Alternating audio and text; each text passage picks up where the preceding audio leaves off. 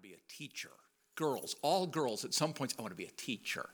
Uh, boys, I want to be a football player. They're saying it's still not on. I flip the switch and it's still not on. Hold on. Hold on. Flip the wrong switch. I don't know what I did. Hold on. It's my first day with a microphone. How about that? There we go. How's that? We good now? Still not good? It says power on. Oh, now we're good. Okay. All right. Uh, where were we? Oh, yeah, boys who wanted to be baseball players, football players, policemen, firemen, right? Uh, fire truck drivers. A Marine, that's what you want to be when you grew up as a Marine. I, um, like a lot of boys, I would imagine, you know, you go through those strange phases where you name something. I, I asked a little kid what he wanted to be one day. He said, a marine biologist. He was about this big. I, don't, I didn't know that he would know what a marine biologist was. One of the very first times I went to a baseball game, I was eight or nine years old. I think we went to Comiskey Park to watch the White Sox play. And uh, somebody who was with us said, pointed out this look, you can tell they're getting close. When Vince Lloyd puts on his jacket, he'll be on the air with the leadoff man. The leadoff man was that 10 minute show just before the game. They'd interview some player, the manager, whatever. And I realized I am looking at Vince Lloyd in person.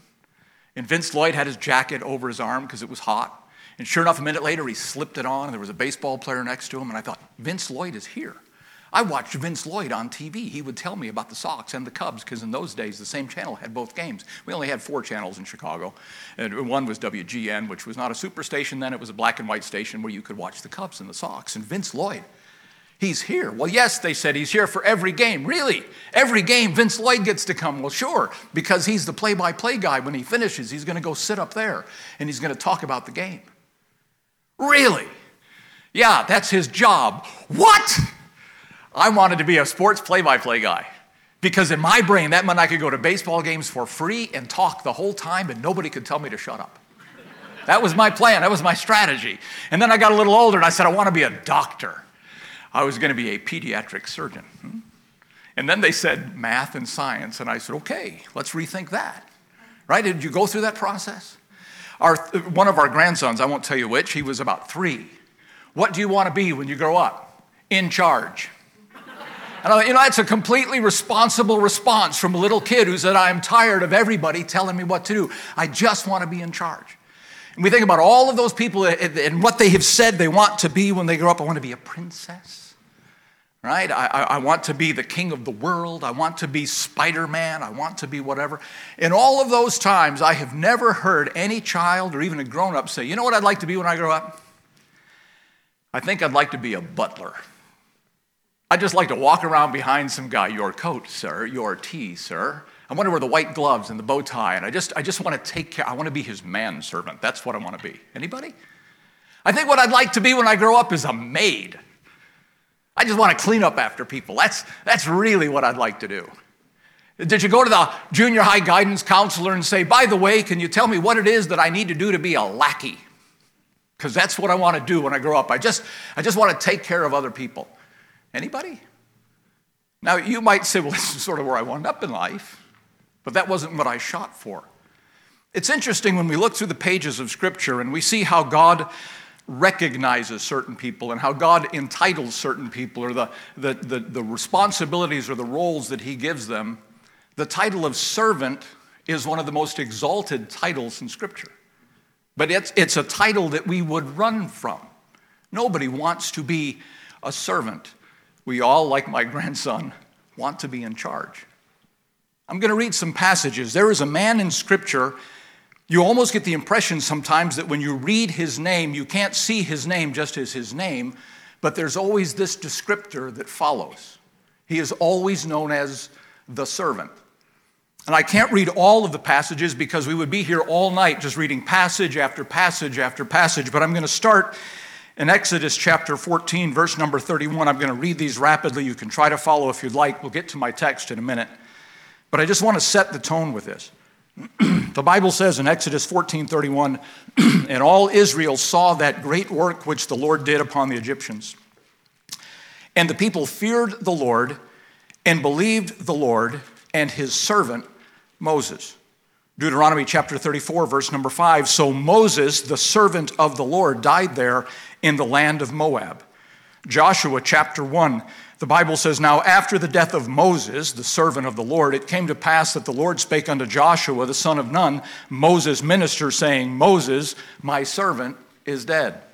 Later on in chapter 1, only be thou strong and very courageous, that thou mayest observe to do according to all the law which Moses, my servant, commanded thee.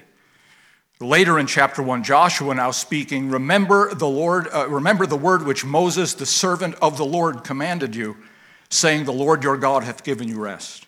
Again, verse number 15 Moses, the Lord's servant. Later on in the book of Joshua, Moses, the servant of the Lord, chapter 8, two different times. Moses, the servant of the Lord, chapter number 9, the Lord thy God commanded his servant Moses. Uh, chapter 12, verse number 6, them did Moses, the servant of the Lord, and the children of Israel smite. Caleb speaking in Joshua chapter 14, verse number 7 Forty years was I when Moses, the servant of the Lord, sent me from Kadesh Barnea to spy out the land. In fact, you almost can't see the name Moses in the book of Joshua without reading Moses, my servant, Moses, the servant of God, or Moses, the servant of the Lord.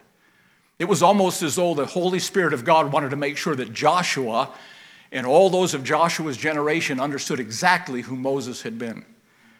In 1 Kings chapter 8, verse 53, Solomon is speaking now hundreds of years later.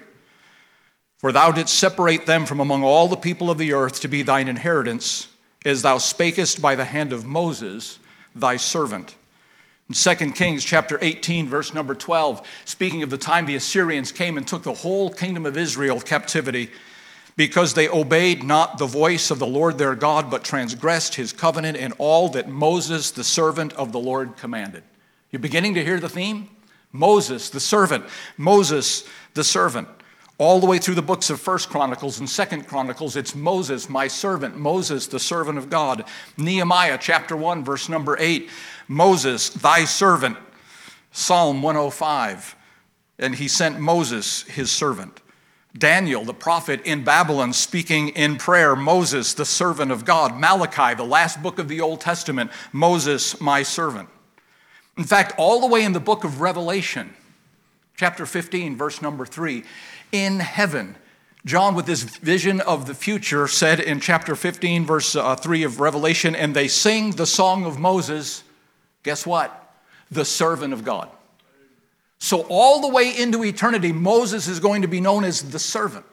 You remember the passage in Hebrews chapter 3 that talks about Moses being a faithful servant. That's a quotation from Deuteronomy. Let's turn there to, I'm sorry, in Numbers uh, chapter 12. Let's turn to Numbers, the 12th chapter. Because this may be the most amazing of all of the Moses, my servant passages that I came across. Numbers chapter 12. I'm going to start reading at verse number 6.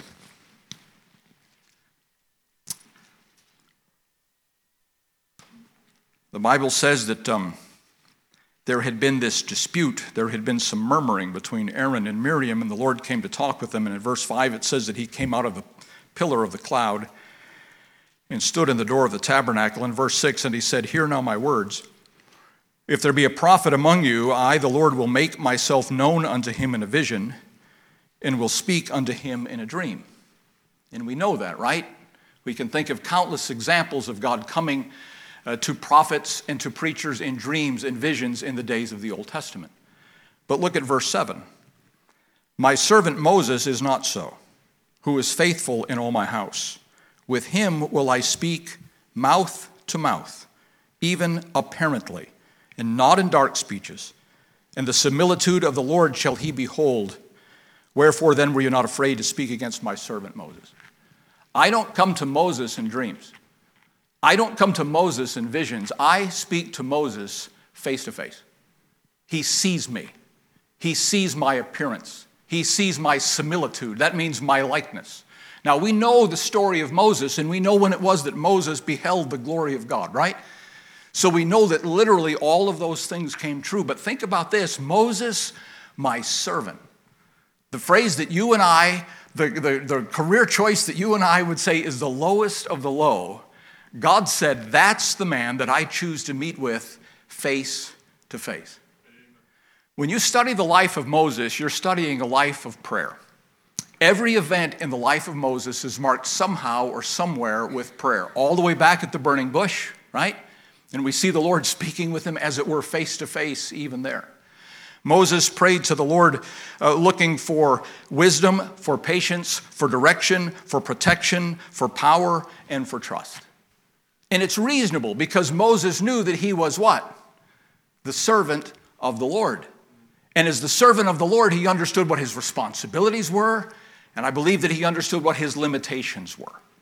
And when we find ourselves entrusted as servants, and then we find ourselves woefully unable and incapable of doing what it is that our service requires of us.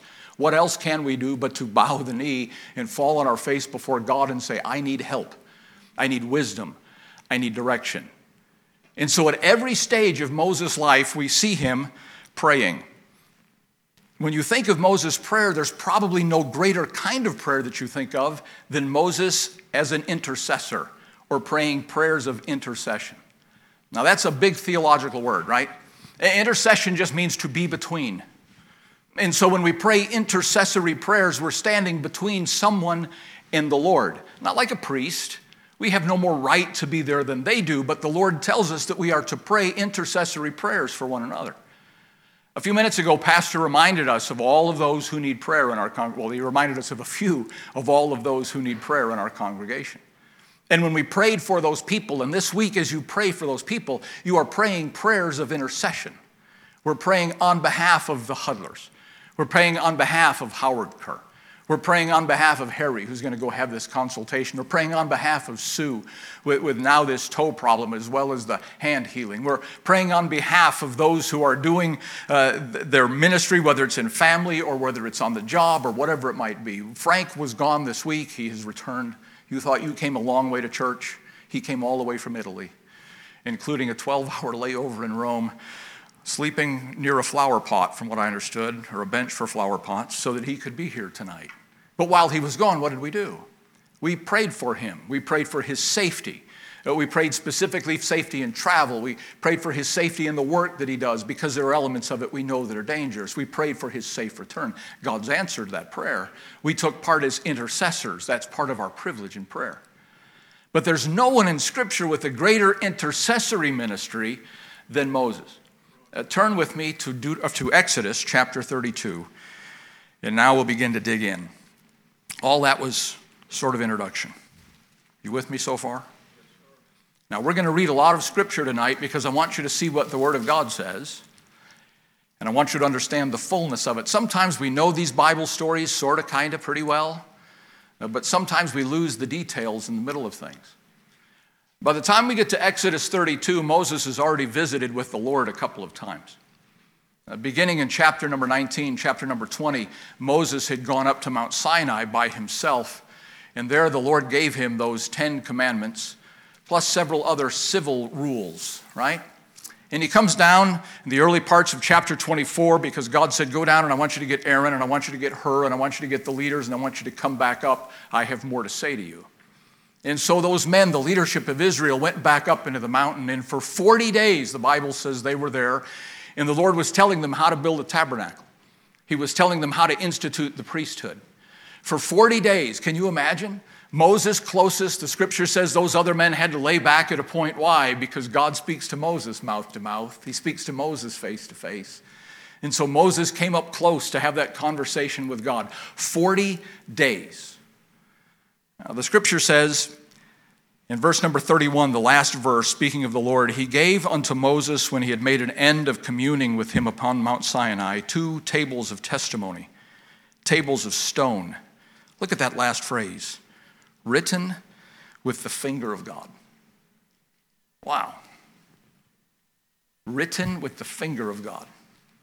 And so Moses takes those two stone tablets and he begins to make his way back down the mountain. God had told him, You need to go back down. Something is happening there you need to be aware of. We'll begin our reading in verse number one of chapter 32. And when the people saw that Moses delayed to come down out of the mount, the people gathered themselves together unto Aaron and said unto him, Up, make us gods, which shall go before us. For as this Moses, the man that brought us up out of the land of Egypt, we wot not what has become of him. And Aaron said unto them, Break off the golden earrings which are in the ears of your wives and of your sons and of your daughters, and bring them to me. And all the people brake off the golden earrings which were in their ears and brought them unto Aaron, and he received them at their hand and fashioned it with a graving tool. And after he had, and after he had made it a molten calf, and they said, These be thy gods, O Israel, which brought thee up out of the land of Egypt. And when Aaron saw it, he built an altar before it, and Aaron made a proclamation and said, Tomorrow is a feast to the Lord. And they rose up early on the morning and offered burnt offerings and brought peace offerings, and the people sat down to eat and to drink and rose up to play. And the Lord said unto Moses, Go get thee down, for thy people which thou broughtest out of the land of Egypt have corrupted themselves. Can I just put a parenthesis in here? I find humor sometimes in Scripture. Um, everywhere else in Exodus and Leviticus and Numbers and Deuteronomy, we read about the Lord bringing out his people from the land of Egypt.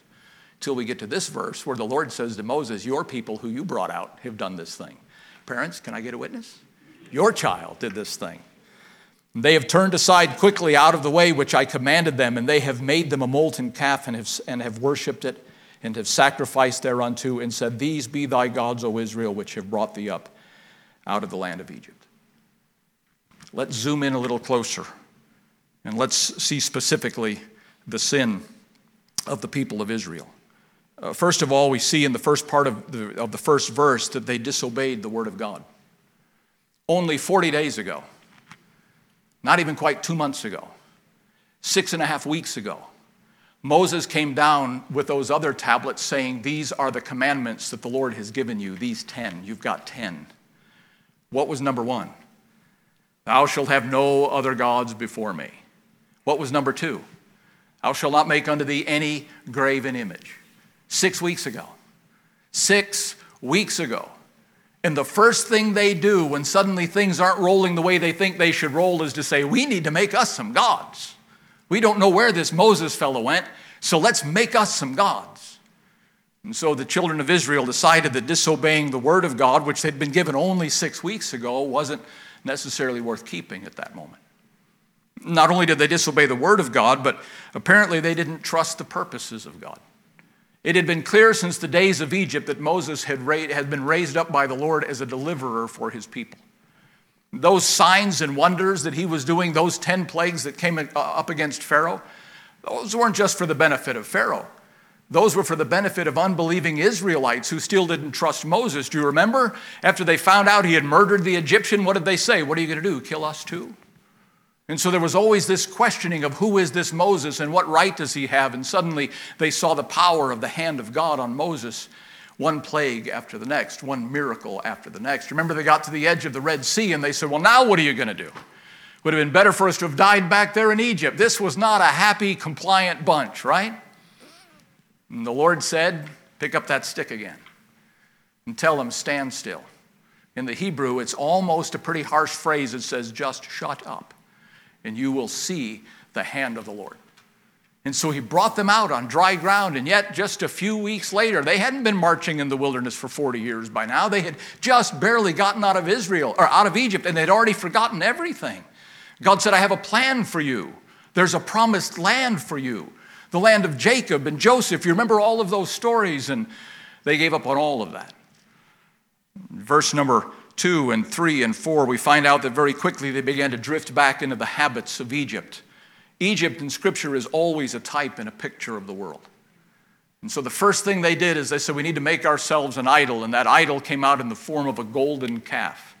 Uh, the Egyptians worshiped a bull, one of their many gods, Apis, the god of fertility. And so when they saw that bull come out, they saw that calf come out of the gold, they said, This is the one we need. This is certainly going to be the powerful, bull like, fertile God who can take care of us. How easy it is for us to simply begin to drift back from what we had once been delivered from when the Word of God becomes distant to us, when the promises of God become distant to us. Uh, number four, most troubling, they lost sight of who their God was. Look at, again at verse number four. And he received them at their hand and fashioned it with a graving tool. And after he had made it a molten calf, they said, These be thy gods, O Israel, which brought thee up out of the land of Egypt. Suddenly, we're giving credit for the work that the Lord had done to this calf that we just pulled out of a pot of molten gold. Children of Israel forgot who their God was. it was easier to see him as a calf. Verse number five says they began to mix it to the point that Aaron saw it and he built an altar before it. And Aaron made a proclamation and said, Tomorrow is a feast to the who? To the Lord. Now, all of you are theologians and scholars, right? You notice the word Lord. What, is, what does it look like in your Bible? Oh, it's all capital letters, and we know that that means what? Jehovah. Tomorrow is a feast to Jehovah. We just named the calf. We brought him out. We built an altar in front of him. And so our worship of Jehovah doesn't have to be that one that Moses told us about. It doesn't have to be the one that Moses supposedly is speaking to. We now have Jehovah. We can worship him right here. The sin of the people. In other words, the children of Israel sin the very same way that we sin.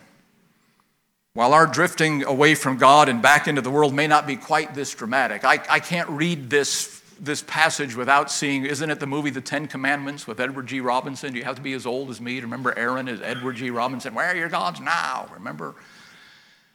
I, I don't think it was that dramatic, at least for us. God's word seems far to us. God seems distant to us. We refashion God into the image that we want him to be, and we suddenly find it easy for us to excuse our little sinful dalliances, and we don't even talk about him like that, right? Well, I'm not as close to the Lord as I used to be. I'm probably not as fervent as I used to be. I, have I've heard believers describe their waywardness in all sorts of terms. Yes, I've drifted a little bit. I'm following from afar. I'm kind of like Peter. I'm not where I used to be. I'm not under the shadow of his wing, but I'm right over here. I know where the shadow is. I can run to it if I need to. And the reality is, we've begun to play again with the world. And the result of all of that, look down in verse number 25. When Moses saw that the people were naked, for Aaron had made them naked unto their shame among their enemies. The end of the whole thing is the glory of God is suddenly destroyed. And the people who were supposed to have been a testimony to God's name, the people who were supposed to have told all of these unbelievers and all of these foreigners around them who Jehovah was, by all of those customs they had, by all of those manners they had, suddenly it was gone. And we realize at a point, because we're beginning to live our lives in such a way that God is no longer reflected and the Lord Jesus is no longer honored in who we are, that we are no longer bringing glory to his name, but we're bringing shame to his name. And it may not be something as impressive as firing up the furnace and throwing in their earrings and pulling out an idol. But the reality is, when we begin to refashion God into the image that makes him more comfortable for us, we have in fact made of him our own idol. And so God responds. And Moses, his servant, responds. Look at just a couple of verses, chapter 32, verses 9 and 10. The Lord said unto Moses, I have seen this people, and behold, it is a stiff necked people. Now, therefore, let me alone that my wrath may wax hot against them, that I may consume them, and I will make of thee a great nation. God said, Moses, leave me alone. I just want to be angry right now. That almost sounds like a human response, doesn't it? God, in his holiness, was so insulted by what he was seeing before him, he said, oh, Mankind just has to be put out of my eyesight for a bit. God is holy, he's just, he's righteous. And his conclusion, at least in that moment, the best we can read and understand was to say, I'm just going to start this whole thing all over again. And that's a whole other story and a whole other line of thought that we're not going to follow tonight because we don't have time for it. But it seems like if the master is angry, what should happen to the servant? The servant should be likewise, right? Let's look at verse number 19 of chapter 32. It came to pass as soon as he, that's Moses, came nigh into the camp that he saw the calf and the dancing, and Moses' anger waxed hot. And he cast the tables out of his hands and brake them beneath the mount. And he took the calf which they had made and burnt it in the fire and ground it to powder and strawed it upon the water and made the children of Israel drink of it. Moses was mad. So angry, he said, You're going to drink this gold. And what happens to everything that goes into the mouth of a man? It comes out of a man, Jesus reminds us. And suddenly, that which you were worshiping a few minutes ago, about a day from now, is going to be nothing but refuge and disgusting. Let's put it in its right context, in its right place. The scripture says in chapter 32, verse number 35, that the Lord plagued the people because they made the calf which Aaron made. And so now the people are under the judgment of God. Now the people are living with the consequence of their sin uh, because of what they had done. Now, you remember, and, and I've mentioned it already, and we're not going to look into it tonight, how the Lord said to Moses, Come up here, and we're just going to start all over again, and I'm going to obliterate these people. And you remember Moses saying to the Lord, No, take me if it's necessary. And it is a tremendous study and really a picture of the Lord Jesus Christ and the willingness that he had to suffer and to sacrifice for others. But I want us tonight to just stay on this theme of how Moses, the servant of God, responded in this great moment of crisis in the nation of Israel. Now, we can continue to read. Well, let's go ahead to chapter 33. The story continues. We'll pick it up at verse number 7. Moses took the tabernacle and pitched it without the camp. Now the Lord has described for him what it's supposed to look like, right, in those 40 days. And so Moses builds it. He takes it outside the camp, afar off from the camp, and called it the tabernacle of the congregation. And it came to pass that every one which sought the Lord went out under the tabernacle of the congregation was, which, was, was without the camp. And it came to pass when Moses went out under the tabernacle that all the people rose up and stood every man at his tent door and looked after Moses until he was gone into the tabernacle. And it came to pass as Moses entered into the tabernacle, the cloudy pillar descended and stood at the door of the tabernacle. And the Lord talked with Moses. Another fulfillment of that promise I'll speak to him face to face. Later on, Moses tells the children of Israel what happened during that conversation in the tabernacle. And so I want us to go to that passage so that we can get Moses' perspective of what's happening. Because here in Exodus chapter 33, all we see is the external results. We see what's going on outside the tent. But what should be of interest to us tonight is what happens when the servant of God, the great prayer warrior, the great intercessor of God, begins to intercede for the people of God. And so that's what I want us to see in Deuteronomy chapter 9. Deuteronomy chapter 9. You still with me? Yes, sir. All right. I hope so. If not, catch up. Deuteronomy chapter 9, verse 16. Moses now, sometime later, speaking to the children of Israel. Deuteronomy 9:16 the Bible says and I looked and behold you had sinned against the Lord your God and had made you a molten calf you had turned aside quickly out of the way which the Lord had commanded you and I took the two tables and I cast them out of my two hands and brake them before your eyes and I fell down before the Lord as at the first 40 days and 40 nights. I did neither eat bread nor drink water because of all your sins which you sinned in doing wickedly in the sight of the Lord to provoke him to anger. Now, Exodus doesn't tell us this. Here in Deuteronomy, we find out that Moses, he had just spent 40 days and 40 nights, right, up there with the leaders of Israel, getting those tablets written from the finger of God. He comes back down and he says, Now it was time for me again to meet with the Lord 40 days and 40 nights. But this time, he said, I prayed for you. 40 days and 40 nights I met with the Lord because of your wickedness. And this is what they talked about. Look at verse number 19. For I was afraid of the anger and the hot displeasure wherewith the Lord was wroth against you to destroy you. But the Lord hearkened unto me at that time also. Can I say to you that before we can get engaged in the ministry of intercessory prayer and before we can begin the process of praying for us as a sinful people, we need to have a new understanding and a refreshed understanding of what it means to have the fear of God in our lives. Moses said, I prayed because I was afraid. Now, did that mean that God didn't love Moses? Of course not. Did it mean that God didn't love Israel? Of course not. But can I go back to the time when I was a boy thinking about being a baseball announcer?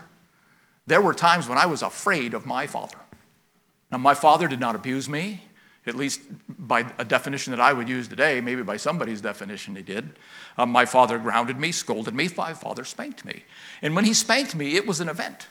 You knew something was about to happen because he would announce the spanking was coming. There were no fists of fury. It didn't happen in a moment. It wasn't a lightning bolt out of nowhere. It was my father saying, Come here into my room. And I knew. I knew there was going to be a speech. My father was going to, like a lawyer, lay out his case. He would ask questions of the defense. That was me. What did I tell you to do? This was a clarification of the law. It happens in every court, right? We have to say what laws he is guilty of or he's being convicted of breaking such and such a law. And my father would say, What did I tell you to do? Now you can fill in the blank with whatever you want. Whatever law you can think of, I broke it at some point. And so my father would say, And what did you do? This was my father's way of saying guilty or not guilty. He just skipped the not guilty part because I wouldn't have been there if I wasn't guilty. He already knew I was guilty. He just wanted me to say, well, I was told to do X and I did three, right? I was told not to do Y and I did Y repeatedly and with great joy. And that's what has brought us to this day at this moment. And then there would be the issuing of the punishment. There was no jury, there was no deliberation. My father had already deliberated. The, the, verdict had already been cast before he ever said, Go to my room. How many of you were raised with my dad? Anybody know what I'm talking about? Right. My father would then do what it was that he promised to me that he was going to do if I did not do Y or if I did X or 3 or whatever the thing was. And he did it um, not with great joy, but he did it enthusiastically and he did it without remorse. Even though he always said, This is going to hurt me. No, no, no. It hurt me more than it hurt him. Now, I learned after a few times of that happening, I don't want that to happen again. So there were moments in my life when I deliberated. I thought, I want to do this thing. My buddies are doing it. My buddies said it's fun. Everybody's doing it. The whole world's doing it. Pastor wanted to be a Marine when he grew up. I, when I grew up, I was raised by a Marine. My dad still thought somewhere we were over at Camp Pendleton because when he said jump, I said how high. I mean, that's, that's the way it worked. And so I would say to my buddies, no, no, no. I went to high school in the 1970s. I know. I know. I'm as surprised as you are. Go, go, go Google 1970s. Just go Google 1970 images, and every guy in the church did not, or in, this, in the world did not look like me in the 1970s, except for you know who? This haircut has been pretty close to what I've had most of my life. You know why? Have I mentioned my dad? Did that come up? I mean, if it started to brush, I went to Bob Jones University where they had a hair standard. That was nothing on me, man. I, go, oh, I can grow my hair that long. My dad can't say a thing about it, right? This is good because that rebelliousness was still in me. I mean, there were things that I did not do because I was afraid of my father. There should still be some things we do not do because we have love and fear and respect for our Father. Listen, God is not a whammy God. I think sometimes we get, if I do this wrong, God's going to just whammy. And I'm, no. He is slow to anger. He is merciful. He is gracious. But there comes a point at which he says, all right, all right, there's going to be a consequence, right? Moses began by saying, I was fearful. He had a fear of God. Uh, Moses not only displayed a fear of God, uh, I would remind you, by the way, Hebrews chapter 10, verse number 31, you've heard the phrase, it is a fearful thing to what? To fall into the hands of the living God. There's a famous sermon, Sinners in the Hands of an Angry God, a great evangelistic sermon preached by Jonathan Edwards a couple of hundred years ago. It's a magnificent sermon, and if you read it, you'd say, Boy, I don't know how anybody stayed awake during that. It's not a powerful read. But historians tell us that people stood in the church that night clutching the pew in front of them, afraid they were going to slip into hell at any moment, hearing the words of that sermon. As terrifying as that night must have been, can I remind you, believer, that Hebrews chapter 10, verse 31 was not written to unsaved men and women. It was written to us as believers. It is a fearful thing to fall into the hands of the living God. I believe there's some believers we're going to have some accounting to do one day. We've lived life under our own terms. We have fashioned God into our own image. We have created our own golden calves out of whatever they might be, and we live as though nobody's noticing. And the Lord said to Moses before he ever went down off the mountain, This is what they've done. There's a calf, and there's gold, and there's Aaron. Every detail God knew about. Moses was afraid. And Moses not only displayed the fear of God, but Moses appealed to the promises of God. Look at verse number 26. I prayed therefore unto the Lord and said, O Lord God, destroy not thy people, thine inheritance, which thou hast redeemed through thy greatness, which thou hast brought forth out of Egypt with a mighty hand. Notice, I'll read it again. O Lord God, destroy not thy people, thine inheritance, which thou hast redeemed through thy greatness, which thou hast brought forth out of Egypt with a mighty hand. God, remember your promises to these people. These are your people. And well before I was born, and well before we ever even went to Egypt, you were making these promises with your people. And so I'm going to appeal to those promises tonight. He not only appealed to the promises of God, but he appealed to the character of God. Look at verse 27. Remember thy servants Abraham, Isaac, and Jacob look not unto the stubbornness of this people, nor to their wickedness, nor to their sin. By reminding God of Abraham, Isaac, and Jacob, this was shorthand to say you made covenants, agreements, pacts with those people. You are the God who changes not. And when you made a covenant with Abraham, Isaac, and Jacob, you have in fact made a covenant with this people. And so, by appealing to the nature and to the character of God, Moses was in fact appealing to what you and I would say is the Word of God. We stand on the promises of the Word. We believe that God will do what He says He will do. Our faith is based on it, right? We believe that since Jesus was resurrected from the dead, what will happen to us? Pastor preached on it this morning. We too shall be resurrected from the dead because God doesn't change. He made that promise. He proved himself powerful enough, and now he says, I'm going to do it again one day with you. We believe in the mercy and grace of God, and we trust in that promise and cling to that promise because if God changes that promise, you and I have no hope. And so one day we'll stand on the threshold of heaven, convinced, convicted, and certain we're going in. Why? Because the promises of God are sure.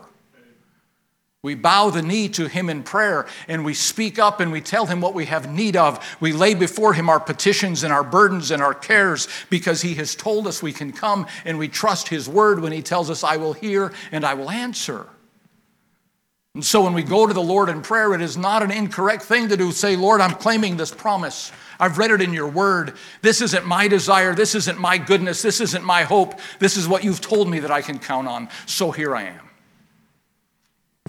Moses appealed finally to the glory of God. Look at verse number 28.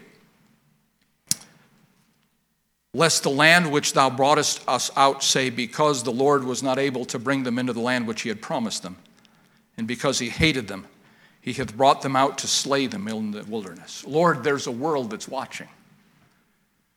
In the same way that the sin of the people was to the shame not only of them, but of their God, Lord, if you don't respond, your own name will be diminished. I'm appealing then to the glory of God. How should we pray for our church? How should we pray for the spiritual condition of our own family here? Shouldn't we be praying the same way? Lord, we want to have a fear for who you are and a reverence for your name. Lord, we want to remember your word and to claim it and to live it in every way. Lord, we want to claim the promises. And when you tell us that if we confess our sin, you'll be faithful and just to forgive us of our sin, Lord, we're claiming that promise today.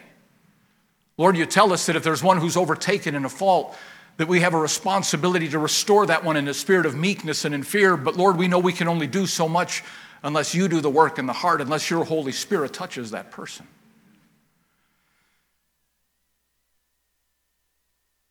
In John chapter 17, the Lord prayed the same sort of prayer for his own disciples, speaking of the glory of God. John 17, of course, is that passage which is the high priestly prayer of Christ. It is what I normally refer to as the real Lord's Prayer, not the model prayer, but the one that he prayed on our behalf. He said, I and them, and thou and me, that they may be perfect in one, that the world may know that thou hast sent me and hast loved them as thou hast loved me. Father, I will that they also, whom thou hast given me, be with me where I am, that they may behold my glory, which thou hast given me, for thou lovest me before the foundation of the world. I'm praying for them that they might see my glory, so that the world outside there might be able to see your glory through them and to understand who it is that you are. And so we pray for one another, not just so that we will be healthy and well and strong, as important as all of those things are, but we pray for one another that we'll have a testimony that stands for the Lord Jesus Christ. That we have the kind of character that reflects Him in everything that we do. So that when people see somebody from Bible Baptist Church, they say, you know, I, I don't really know what they preach over there, what they teach over there. I don't know much about their theology, but I'll tell you something. There's something about those people that attend that church. There's something that just makes me curious to know what's happening. May God help it to be so with us.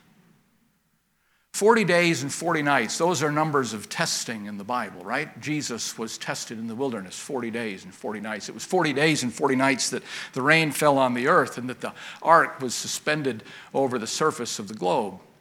40 days and 40 nights, it comes up over and over and over again. And Moses said that for me it was 40 days and 40 nights of asking the Lord to do something. We're not going to take the time to do it, but you can return to Exodus chapter 33 later and you'll see a couple of things happened. All those people who watched Moses go into the tabernacle, the Bible says that every one of them went back home and worshiped the Lord in their own tent. When Moses began to pray, the hearts of the people were affected and impacted. And suddenly, that golden calf that they were worshiping slipped in their memory, and they found themselves on their faces before Jehovah again. There in the tabernacle, Moses begged with God and said, I want the promise of your peace. And the Lord said, I will go with you and you will have peace. What a blessed thought. Because, see, up till that moment, the presence of God didn't mean peace. The presence of God meant judgment and fear, right? And the Lord said, I promise you're going to have that peace. I talked to the pastor before I, before I determined to do what I'm going to do tonight because I wanted to have his permission to do it. I want to challenge us as a church to 40 days and 40 nights of prayer. Um, in just a little over six weeks, we're going to have a revival meeting. An evangelist is coming. He's got an iPad full of sermons. He's going to preach them to us. They will be well polished. They're sermons he's preached before, I'm sure. An evangelist knows how to preach to the needs of churches. He will come in and he will tell us, I promise you, the same thing that Pastor tells us all the time, but it'll be a different voice saying it. We'll hear it in a different way. And we're praying that God will use him. But we don't dare let this revival meeting just come and go as some date on the calendar. I think we need to look to this revival meeting as a moment to say to the Lord, what is it that we need? Where are the calves in our lives? What have we forgotten about what you've delivered us out of? What is it that's sucking us back into Egypt and making us comfortable? Could we actually seek the Lord's face in this same way for ourselves, for our families, for our church family, for those who visit us from time to time, for our neighbors who know about us, for the neighbors who know us in our own neighborhoods? Is there a way that we can pray that God will work in such a way so that His name would be glorified, not only here in this room, but in our own homes? and in our own workplaces?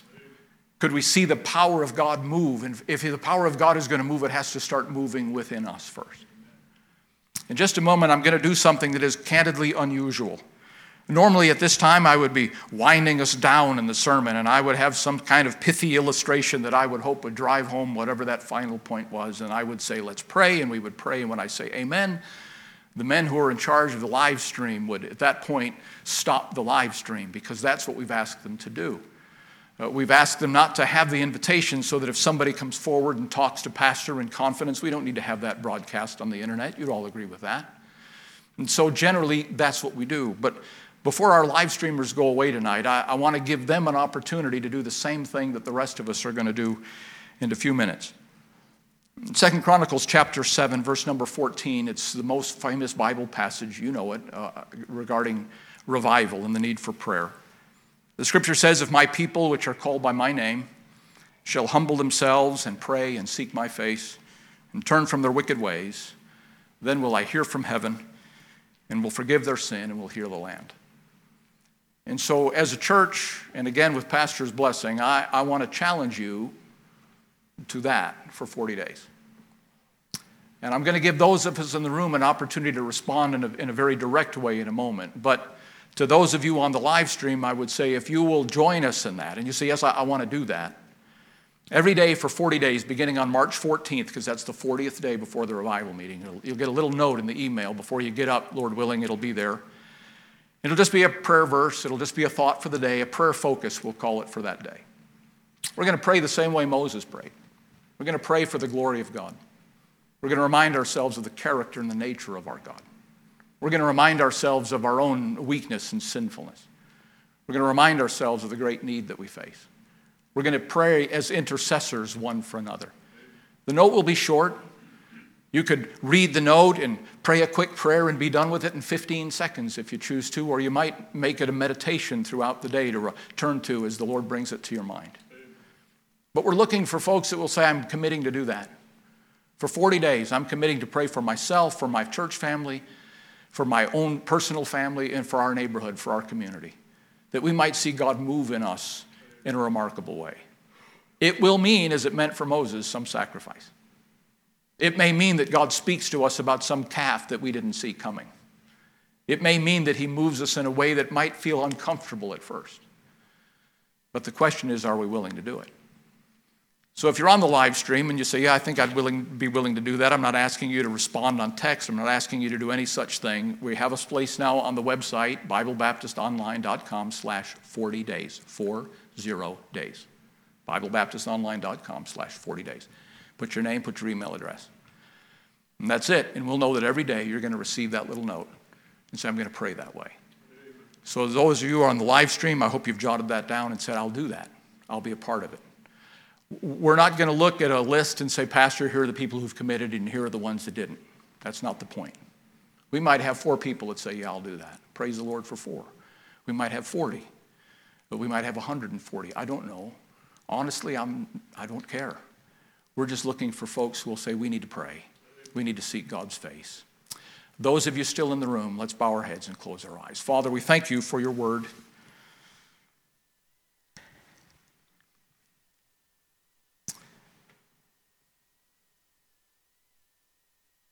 Uh, Lord, you know the wrestling I've done with this message.